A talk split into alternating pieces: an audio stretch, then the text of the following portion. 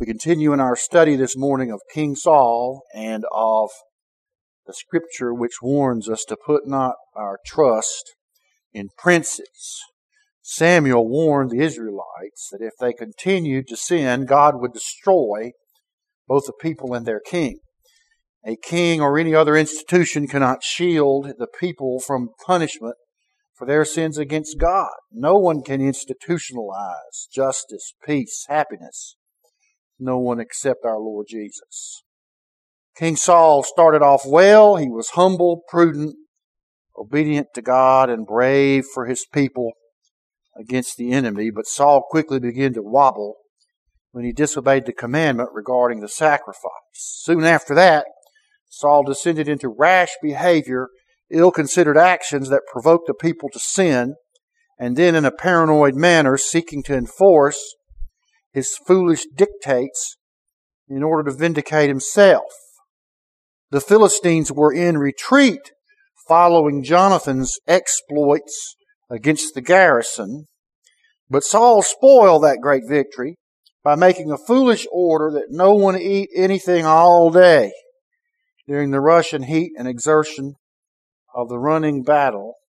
This resulted in the people growing weak and faint. And when evening was come, they rushed to kill and eat of the prey they had seized without draining the blood, which was a gross and notorious sin against God's commandment. Saul did not acknowledge the crucial part his rash order had played in provoking the people to sin.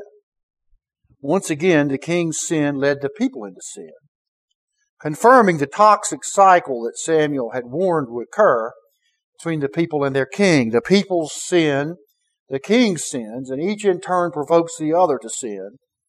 So that the very institution the people created, that is, the king, to save them from the consequences of their sin, in fact, makes the sin of the people worse. Saul next descends into a paranoid inquisition. He decides to seek out who has sinned and caused God to refuse to give him direction. Saul makes yet another rash oath. He swears before God to kill whoever has committed this sin, rather than acknowledge the gross sin of the people in eating blood and Saul's own fault in that matter. Saul was more incensed by the fact that Jonathan had eaten a little honey not knowing the king's commandment, Saul swore to put Jonathan to death for it. Saul's threat to kill his son Jonathan was one step too far for the people. After all, Jonathan was the Lord's instrument to begin the great victory Israel had won that day against the Philistines. Saul soon found out that his people could swear solemn oaths to God just the same as he could. They forswore any violence against Jonathan and Saul had to capitulate to the people's demand. The people thus lost confidence in their new king, in his judgment, in his reasonableness. Saul went from prudence and modesty and humility to unreasonable demands for personal loyalty. He had become in just two years cranky, vacillating, and paranoid. How different is our Lord Jesus? Jesus described how he lays no unreasonable burdens upon his people, for his yoke is easy and his burden is light. He gives rest to the heavy laden who come to him in faith. Jesus has no personality disorders or paranoia and is not stupid nor cruel to his people. He does not crush the weak and the fearful, but rather he succors them. It is interesting to note the compassion that Jesus shows for his people's physical needs. He fed the multitudes on multiple occasions, in one case explicitly stating that they were weak with hunger and he would not send them home without food lest they faint along the way. He wrought miracles to ensure the safety of his people from physical want. Christ was unlike Saul, who issued rash and foolish commandments that served no useful purpose but deprived the people of sustaining food to eat and provoked them to sin. Indeed, Christ fulfilled the prophecy of Isaiah, who foretold that Messiah would feed his flock like a shepherd and carry the lambs in his arms and gently lead those that are with young. in the eternity that is to come, our good King Jesus does not lose his care for his loved ones. His people will never hunger nor thirst, for as the Apostle John put it, the Lamb shall feed them. Saul had to be restrained from killing his own son for a trivial and unintentional slight. But our Lord Jesus pardons his people for our offenses, real offenses, horrible offenses, by his dying for his people.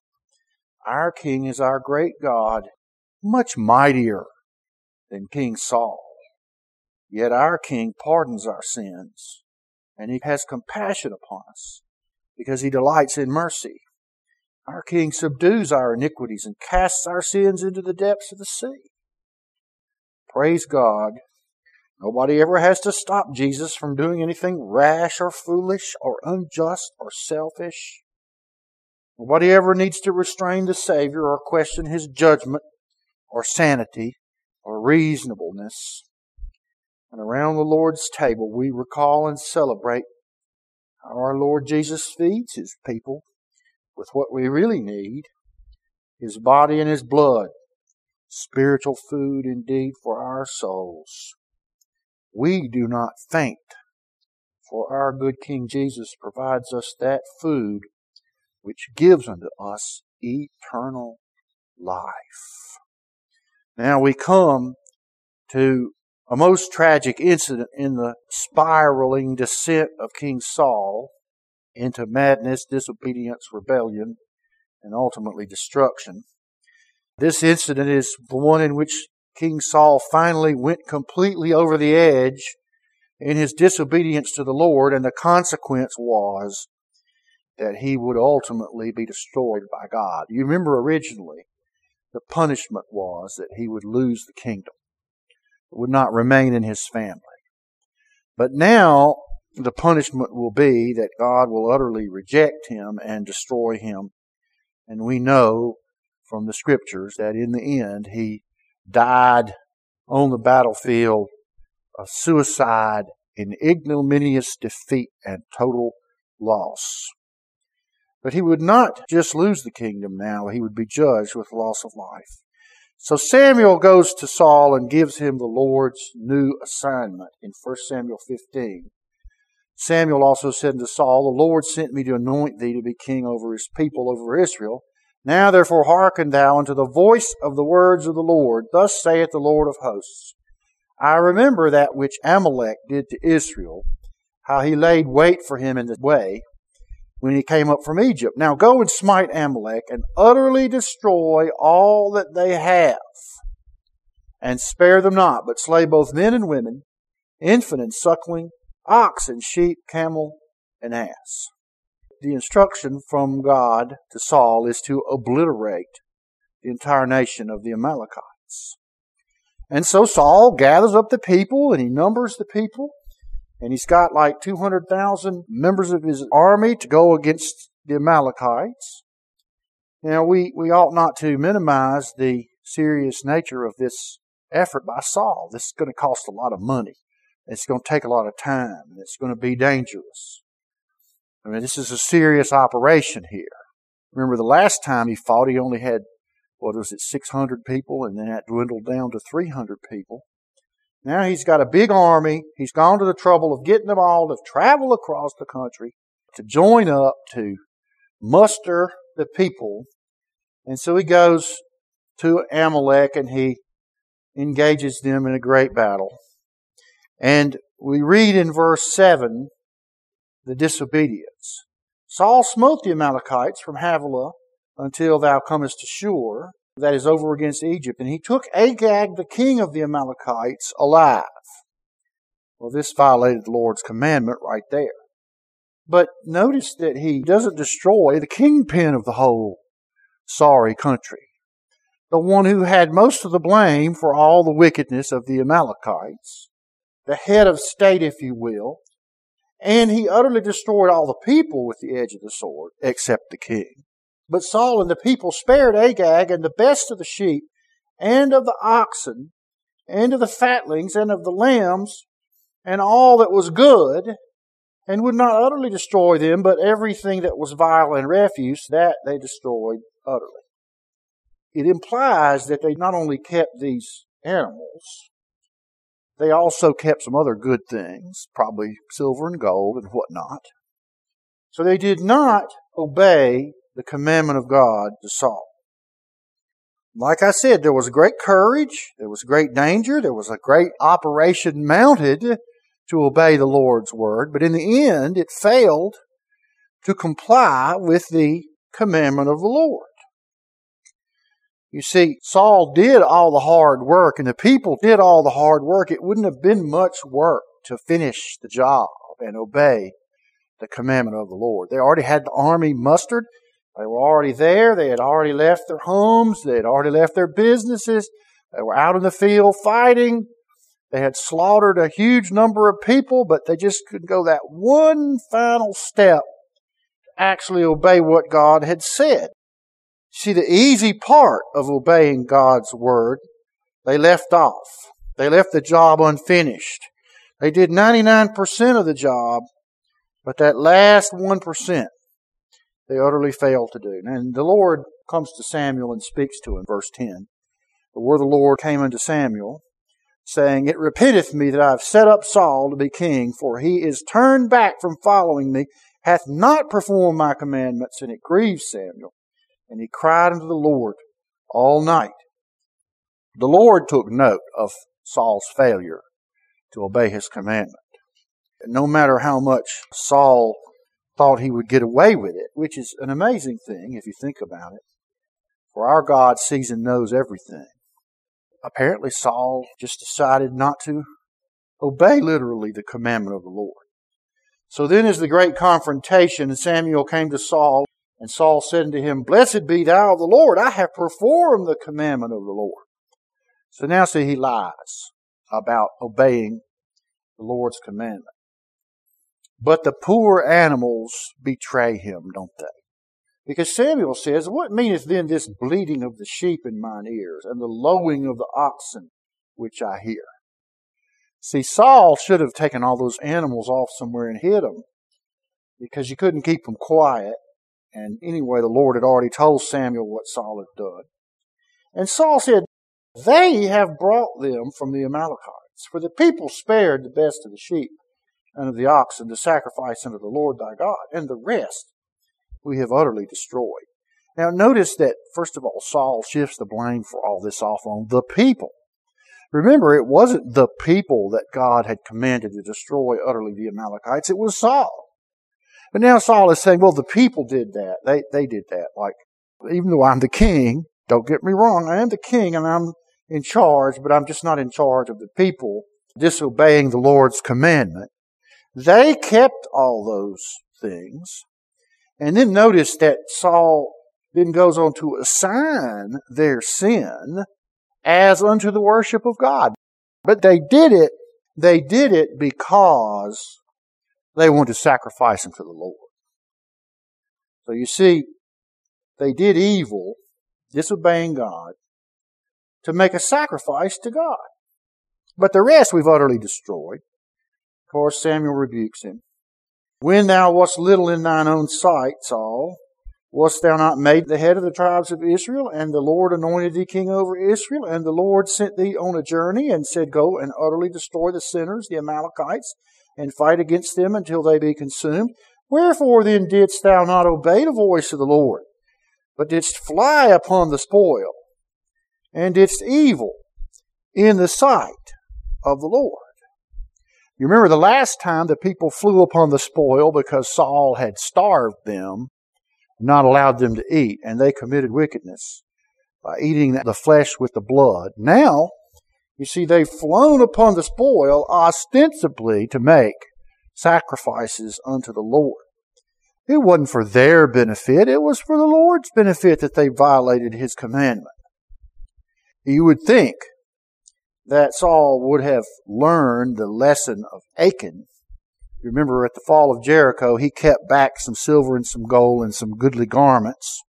Why didn't Saul learn from history that when God said destroy everything, that meant everything? There was to be no exception. And when there was an exception taken by the people, judgment fell upon the people. Think of it. If Saul had somehow failed to properly communicate God's commandment to the people, if they had snagged all these sheep and oxen for whatever reason, he could have remedied the error after the battle by ordering them all to be slain as well. That is, before Samuel showed up and before the Lord had detected, which of course he knew from beforehand, Saul's disobedience. But if Saul was like completely ignorant of this, or if it all happened in the heat of battle and then is sorted out afterwards, they could have gone ahead and finished the job that God assigned to Saul. He could have remedied the error after the battle. But look at Saul's response to this indictment. At verse 20 of 1 Samuel 15, the Saul said unto Samuel, Yea, I have obeyed the voice of the Lord, and have gone the way which the Lord sent me, and have brought Agag, the king of Amalek, and have utterly destroyed the Amalekites. But the people took of the spoil, sheep and oxen, the chief of the things which should have been utterly destroyed, to sacrifice unto the Lord thy God in Gilgal. So now you see Saul, while he protests that he was perfectly obedient, nevertheless he, he lets it slip here that he had also spared Agag. He had him in custody. And again, the people. It was the people that did this. They did this. And sure, technically they should have been utterly destroyed, but it was done to sacrifice unto the Lord. So that makes it all right. So it's the defense that's qualified by all the exceptions that he had taken to what God commanded. He blames the people again. He assigns their sin as done unto the worship of the Lord. You see, Saul thought that the purpose of saving the animals justified the disobedience of saving the animals. Of course, this is a common way. This is a common way that men think. First of all, do you really believe that's what the people had in mind? You think they were saying, oh, let's don't kill all these animals. Let's take them to sacrifice. I highly doubt it. I think that was just a post hoc justification. Or did Saul attempt to satisfy the disobedience by trying to dedicate it to the Lord's worship? You see how he seeks to justify retroactively disobeying God by dedicating the sin to the worship of God. Samuel's rebuke of this self justification is found in verse 22. Samuel said, Hath the Lord as great delight in burnt offerings and sacrifices as in obeying the voice of the Lord? Behold, to obey is better than sacrifice, and to hearken than the fat of rams. You see what Samuel's saying to Saul is this, that the Lord would rather you obey His commandment rather than that you disobey His commandment so that you can make sacrifices to the Lord. Sacrifices to the Lord of animals don't trump the disobedience that you engaged in in order to have the animals to sacrifice to the Lord. And why is that? Well, because the blood of beasts can never take away sin. If you have to sin in order to make a sacrifice, better not make the sacrifice and leave off the sin. You remember how there was a theme that ran through the Old Testament that it would be wrong to steal someone else's lamb in order to make a sacrifice to God with it. And you remember Nathan the prophet confronted David with that very sin, and David quite justly objected to the wrong of taking someone else's animal and sacrificing it without permission there's this rebuke that it's always wrong to sin in order to worship God.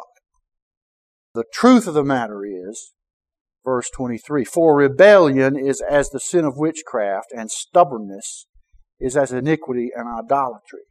Because thou hast rejected the word of the Lord, he hath also rejected thee from being king. Disobeying the commandment is rebellion against God. I think a lot of people miss that. disobeying God's commandment is rebellion against God. Well, people think that disobedience is not quite as bad as rebellion, but they're really one and the same thing. If you know the commandment and you don't do it, then you've rebelled against God's commandment. No matter the noble purpose that you assign to your disobedience.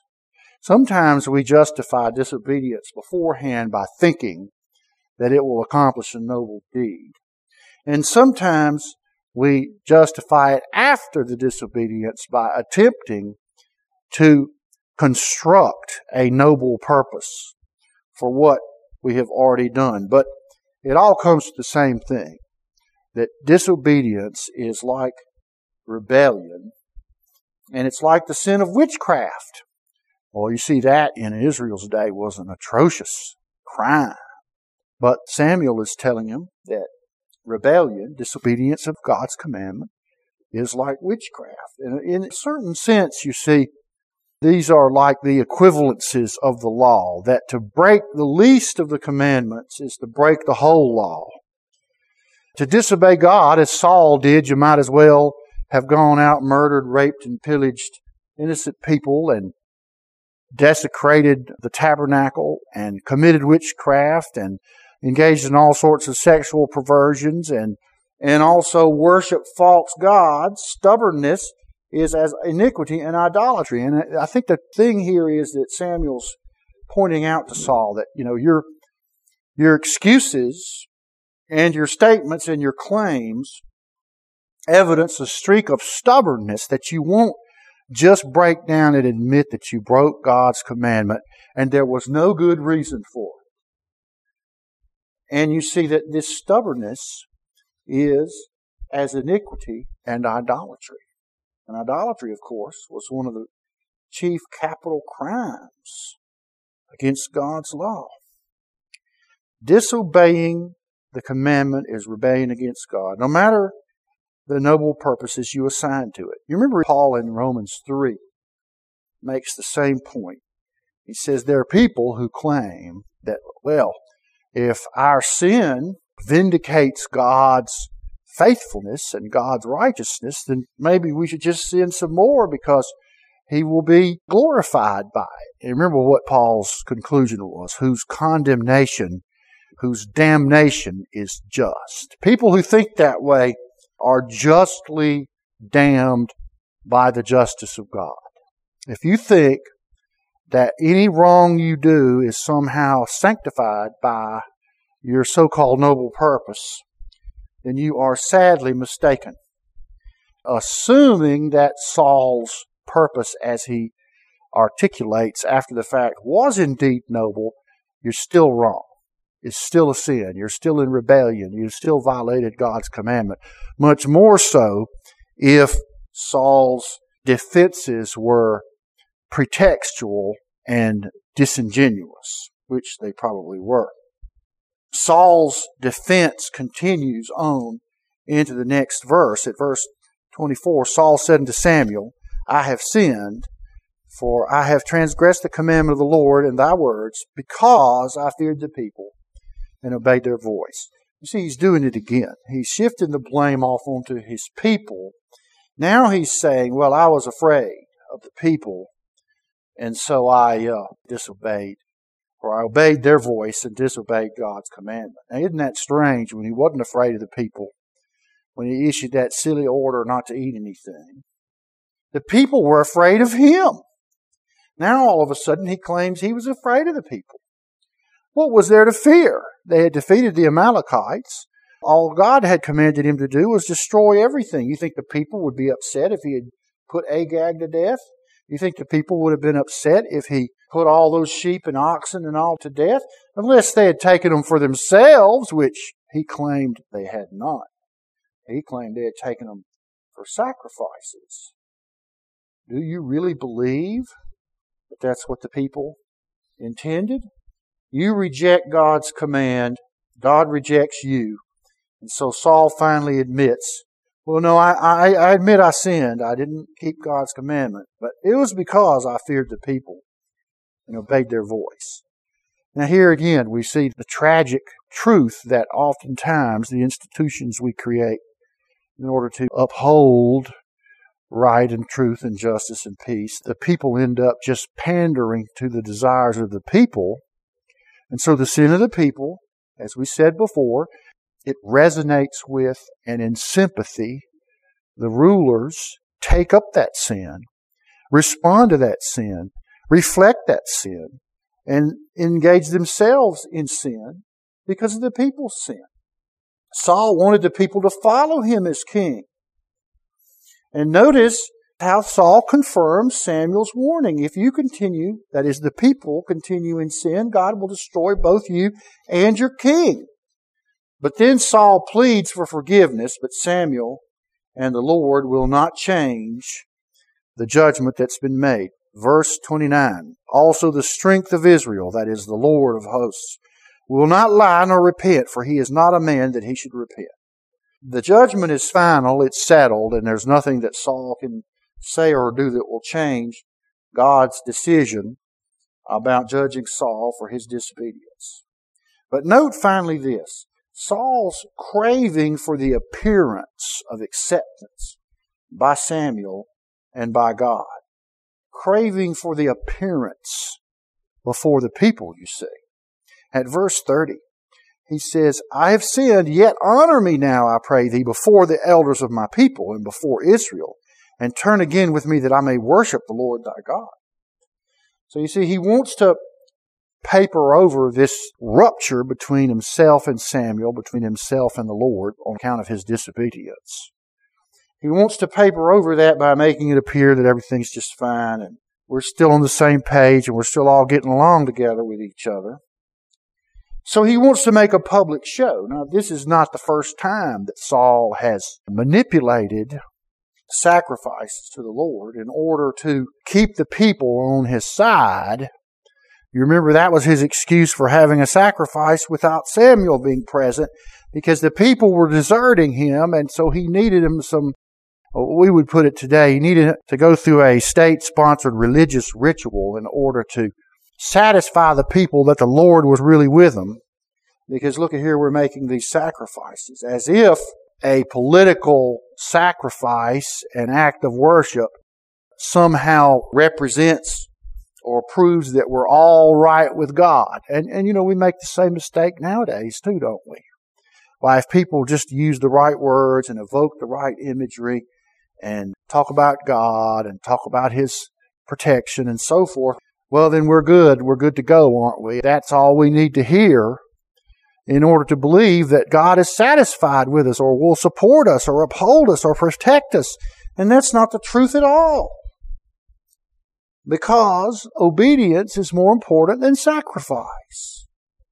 In the end, all those religious rituals, you see, we can't control God with them. We're supposed to obey God with them, but we can't control God with them. He craved that appearance of acceptance by Samuel and by God. He was not the first nor the last political leader to exploit the worship of God and sacrifice as a political stunt. But it was all over between Saul and Samuel. Samuel went along with Saul's request. But at verse 35, we read, And Samuel came no more to see Saul until the day of his death. Nevertheless, Samuel mourned for Saul, and the Lord repented that he had made Saul king over Israel. And then there was this final and dreadful change. You remember God had given the Holy Ghost to Saul at the start of his rule. But now in 1 Samuel 16 at verse 14 we read this. But the Spirit of the Lord departed from Saul and an evil spirit from the Lord troubled him. And now Saul turns to political schemes and violence to try to stamp out his rival, the young man David, whom the Lord has anointed to take his place as king. You see, there's going to be no more pretense at worshiping of God in Saul's repertoire, his political repertoire, his attempt to maintain his position with his people. Now, he's just going to use violence and thwarted attempts at murder in order to maintain his position as king over the nation. And as we think about all this, we think what a difference is our Lord Jesus. You know, he could never be tempted to sin by his own right to rule as king. We think of how Saul was given the right to rule as king by God, and yet he was so easily led astray by the people's desires and by his own fecklessness and his own desires. And he thought that because he was the king, he had this right to behave in these matters. The right to make these decisions, the right to utilize and manipulate people and sacrifices and so forth uh, to his own ends. But the Lord Jesus, you know, he has a right to rule over all the universe. He is the King of glory. And not only does he have the right, but he has been set up and given all authority by his Father. And yet, in his earthly ministry, he would not be tempted by the devil or by anyone else in order to satisfy his own needs or to vindicate himself as the ruler, as the king, as the Messiah. We read this morning the famous temptation passage of Luke chapter 4. You remember there were those three temptations which the devil confronted the Lord Jesus with after he had fasted for 40 days and he was hungry. Why, the devil came to him and said, If thou be the Son of God, command this stone that it be made bread. Now, notice that there was a taunt in that. Prove to me that you're the Son of God. Uh, don't just talk about it, don't just claim it, but prove it. Prove it by making the stone, turning it into bread. But notice also there's the temptation. Well, you need some food, and there isn't any food around here, but you can easily have your own food by making some. You remember later on, the Lord Jesus would feed 5,000 people by multiplying the little paltry sum of loaves and fishes that they had. And now here the devil saying, you can turn this stone into bread if you're the Son of God. So see, there's a dual appeal there to, to pride and to his physical need for food. And so the Lord Jesus, his response was that he would not use his own power to satisfy his needs. He would rather trust in his Father to provide him with his needs. This was a theme of his ministry that we are to trust the Father to provide us with our food and raiment and with housing and so forth. We're not to be all concerned about how we're going to have those things. Our Father will give us good gifts. Here, the Lord Jesus would not use his power to feed himself, to provide himself with water, with shelter, with anything. He always relied upon his father to do those things, and his father was faithful to perform his promises to his people, to his son. It is a striking thing that the Lord Jesus was ready to use his power to help poor sinners. He was ready to use his power to feed his disciples and his followers. He had plenty of power to use, but he did not use it to save himself or to provide for his wants. Then, of course, the second temptation is Satan offers that he would give Jesus the rule of the kingdoms of the world if only he would bow down and worship the devil. Now, of course, this was a great shortcut to Christ's reign, to worship the devil. There's all of these little stories in our mythology and in our literature about people who sold their souls to the devil people who've made a pact with the devil in order to gain something they didn't feel like they could gain that they desperately wanted. And so here the devil is saying, look, I'll make you king of the world if you'll just worship me. And how many people would turn that offer down? Of course, none of the Lord's people could ever think of accepting an offer like that.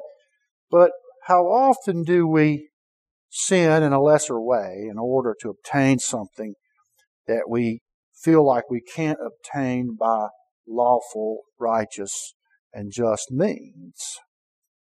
But the Lord Jesus would have none of that. He cites the scripture back to the devil that you can only worship the Lord thy God, and him only shalt thou serve. And then finally, of course, there's that temptation to prove he's the Messiah, the promised one. And the devil takes as his text that verse in the Psalms where it describes how that God would give Messiah into the charge of the angels who will bear him up lest he dash his foot against a stone. To which the devil says, You believe in the promises of God, right? Yes, we all do, don't we? And you claim you're the Messiah, right? So this verse applies directly to you. Well, why don't you just take God up on that offer and throw yourself off this high point? Because you can't die. You can't be injured. You won't dash your foot against a stone. Well, why don't you just prove to me and to yourself and to God that God's promise to you is true, if you're really the Messiah, that is. And you see, this is a temptation for vindication of the Lord Jesus. People might mock and disbelieve that He's the Messiah. Well, you know, you can shut those mouths up. Even I'll stop mocking your claims if you'll just do this little test because after all, if God has made this promise, then it's predestinated, it's ordained. There's nothing you can do that will cause any damage to yourself because of this promise here. And this, of course, is a challenge to all of us.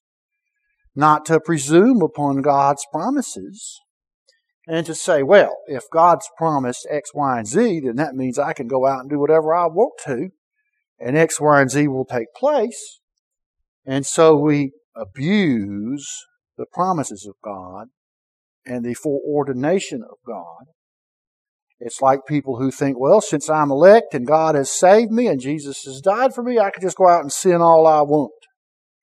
Because there's nothing that can take me out of the Father's hand.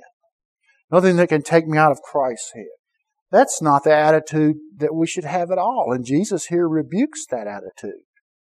That we're not supposed to test the Lord. We're not supposed to prove his promises by behaving unlawfully, unreasonably, recklessly, foolishly, on the presumption that the promises will nevertheless come to pass. Because the Lord ordains not only the end of all things, but he also ordains the means by which they are to be accomplished. And the Lord does not ever require his people to sin or violate his word, or his commandment in order for his promises to come to pass. So you see that the Lord Jesus didn't like King Saul at all. He didn't fall for these kind of temptations to vainglory and to vindication and to prove his right to rule over his kingdom.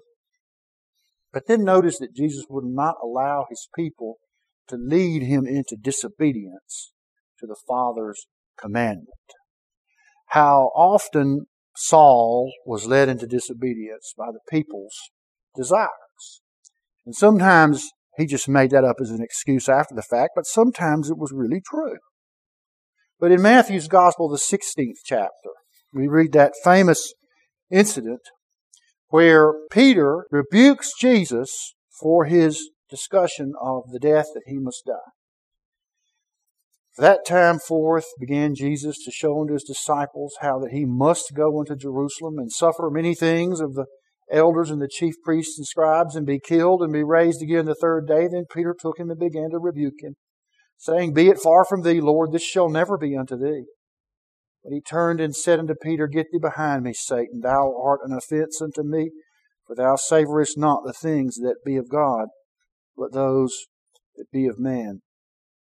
This idea of being an offense means that you are trying to be a stumbling block to bring harm to me by an inducement or incitement to disobey the commandments of the Lord. You remember Jesus warned that anybody who offended one of these little ones who believe on me, it'd be better for a millstone to be tied around their neck if they should try to tempt one of his faithful children to disobey him.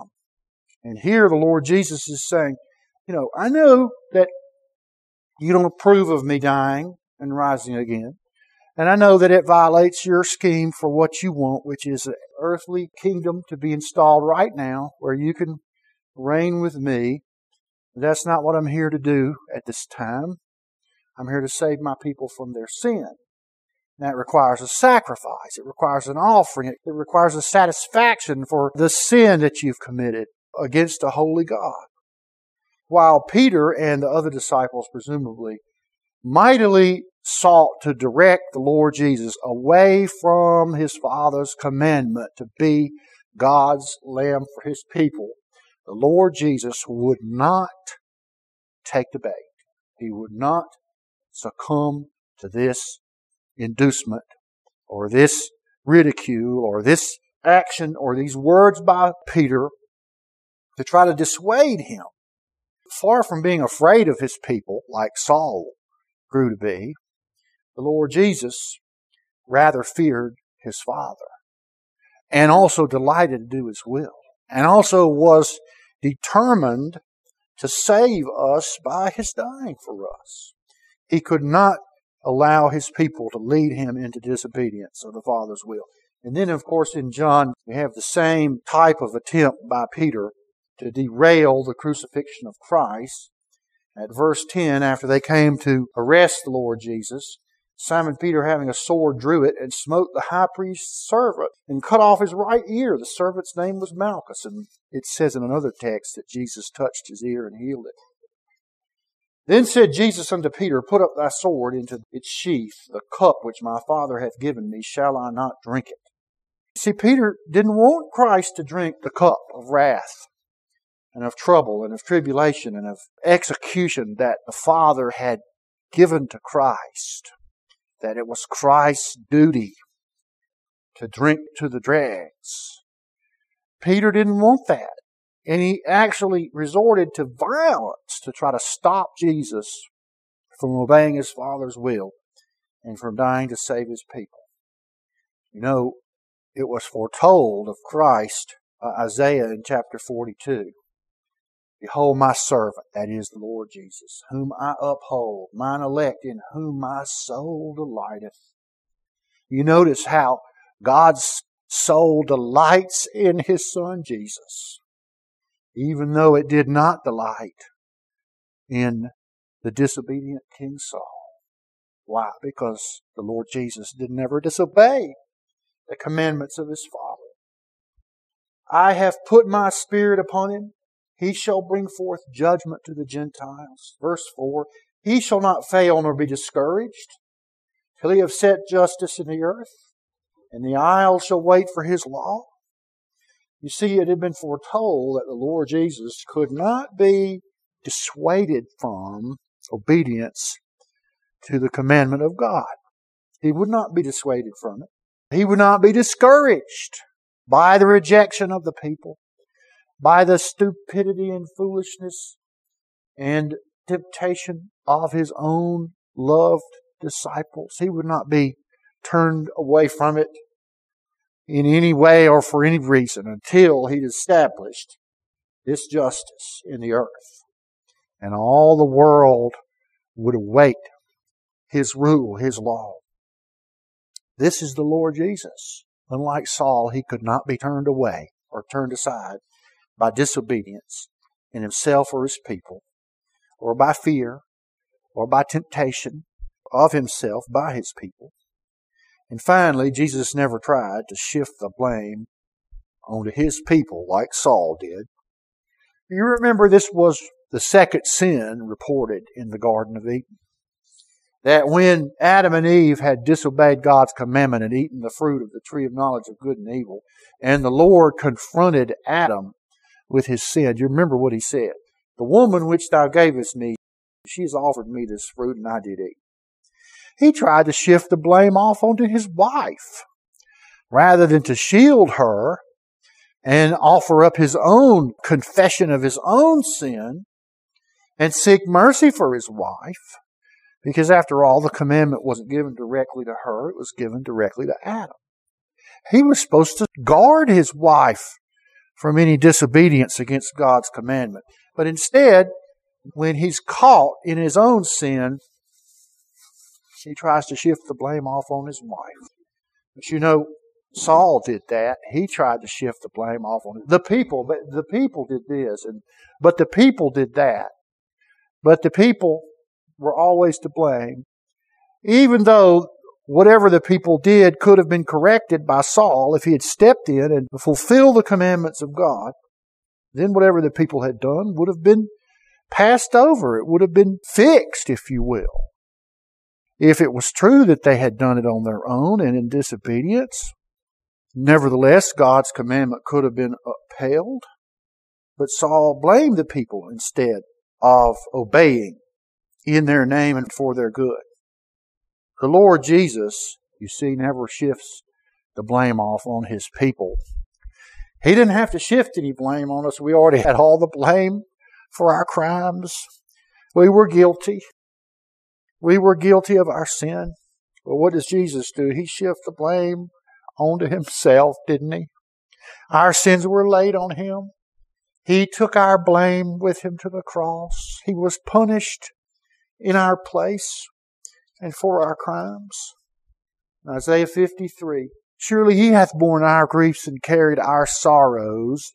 Yet we did esteem him stricken, smitten of God, and afflicted, but he was wounded, what? For our transgressions. He was bruised for our iniquities. The chastisement of our peace was upon him. And by his stripes we're healed. All we like sheep have gone astray. We have turned everyone to his own way, and the Lord hath laid on Jesus the iniquity of us all. There was a great shifting of blame, it wasn't by our good King Jesus unto us, it was by our good King Jesus unto himself. And notice in verse 9 it says he had done no violence, neither was there any deceit in his mouth. He was perfect, and we were broken and sinful and rebellious, but he was the one who was punished and judged so that we might go free. And it says this It pleased the Lord to crush him, he hath put him to grief. Thou shalt make his soul an offering for sin. My righteous servant, the Lord Jesus, justifies many, for he shall bear their iniquities. He bear the sin of many. So you see the big difference between the Lord Jesus and King Saul is that King Saul shifted the blame onto his people. The Lord Jesus shifted his people's blame onto himself. You know, our good King Jesus is a king who makes no excuse for his people, who leaves no blame upon his people at all. You see, he never has to tell the Father, well, you know, my people, they're just really sorry people and they, they disobey all the time. No, all that's covered by the blood of Jesus. And he has shifted that blame off us. And so his argument before the Father is, I have made full and complete satisfaction of any sin that my people have committed. It has been judged in my body already. And now they must be set free. They must be set free on account of the satisfaction that I made on the cross. In my obedience, the Lord Jesus can plead. I have done all that justice demands. You have done all that justice demands against me. Remember in 1 Peter 2, verse 24, who himself, his own self, bore our sins in his own body on the tree. He takes away our blame, takes away our sin by shifting it onto himself. So in the end, God is satisfied with his people and satisfied with their king. You see, it's all our king's doing that reverses that curse that Samuel placed on all the institutions of man and all the leaders and all the rulers and all the kings of man that if the people sin, in the end they will be destroyed with their king. Our Lord Jesus has unwound that, you see, because he was obedient unto death and he is perfect in all his ways. Rather than Jesus being destroyed by our sin, our king is glorified by his obedience and sacrifice. and his people are sanctified and glorified by their king. Rather than we bringing destruction on our king, our king brings perfection, beauty, and glory upon his people by his perfect obedience and bloodshedding on the cross. And round the table of the Lord, we celebrate the obedience and sacrifice of Jesus. He said to us, He foretold in His ministry that it would be by His flesh and blood sacrificed and poured out that His people would be brought into everlasting and eternal salvation and that He would raise us up at the last day unto glory in His presence for all eternity. And that's what we celebrate around this table. If you've trusted in Jesus and laid aside all the claims to your own good works, so called, and cast all of your sins upon God's Lamb on the cross and cried out, O God, judge all of my crimes in this thy dear Son, then we can partake of this table understanding what it means, that it doesn't save us. It just reminds us and causes us to celebrate the body and blood of Jesus that were laid down for us on the cross, that we might go free. I'd like to ask Brother Whitney if he'd give thanks for the bread that pictures the body of Christ broken for us.